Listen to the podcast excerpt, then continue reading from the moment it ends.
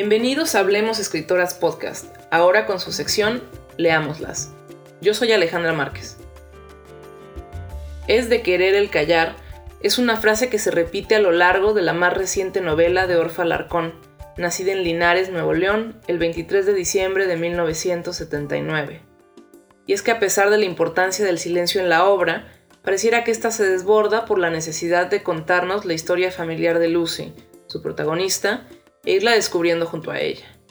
En Loba, atestiguamos su descenso hacia el infierno, encarnado por su estancia en la Ciudad de México tras ser rechazada por su padre, el gobernador de Nuevo León, apodado Lobo. La joven es expulsada de su casa, conocida como el cielo, y despojada de todo lujo para confrontarse con las otrora ocultas verdades familiares.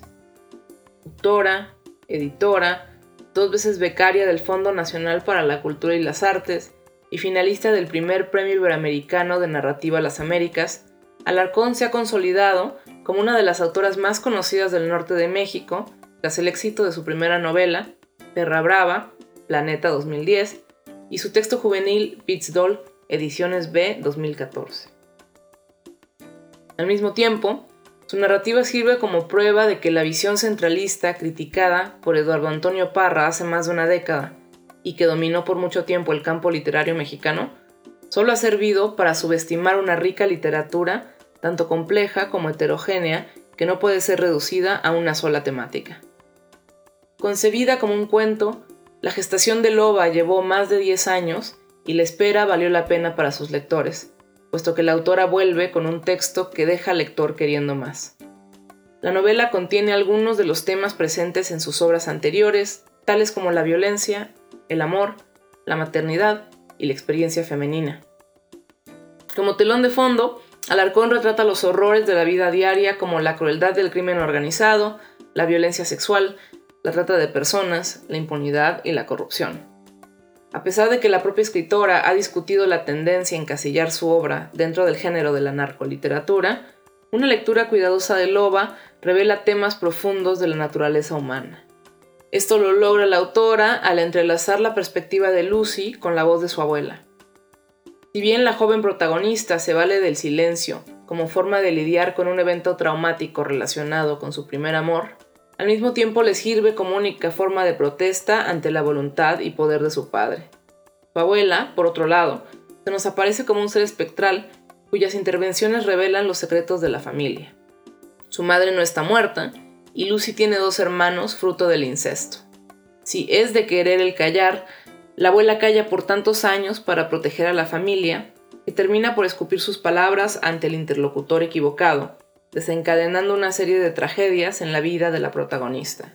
Asimismo, Alarcón escribe una historia sobre la búsqueda del amor, tanto romántico como familiar.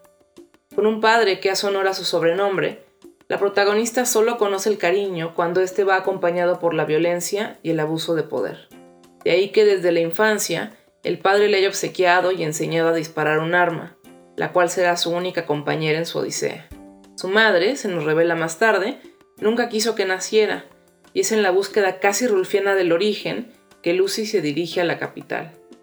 Su soledad deviene en un concepto del amor idealizado, provocando que por la vida de la protagonista desfilen múltiples hombres que por momentos parecen ser intercambiables y que se convierten en daños colaterales y sombras del hermano mayor deseado.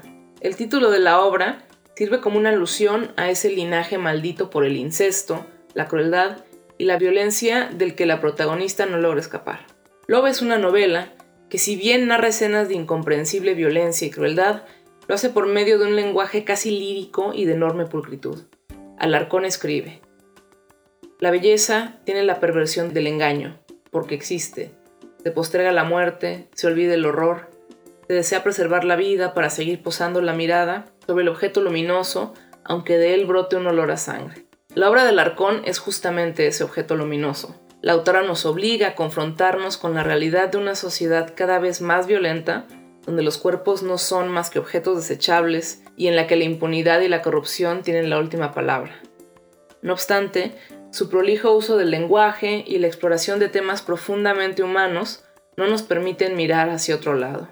Sin lugar a dudas, el nuevo texto de Orfa Larcón Es una lectura obligada para todos aquellos lectores interesados en explorar los puntos de contacto entre el horror y la belleza.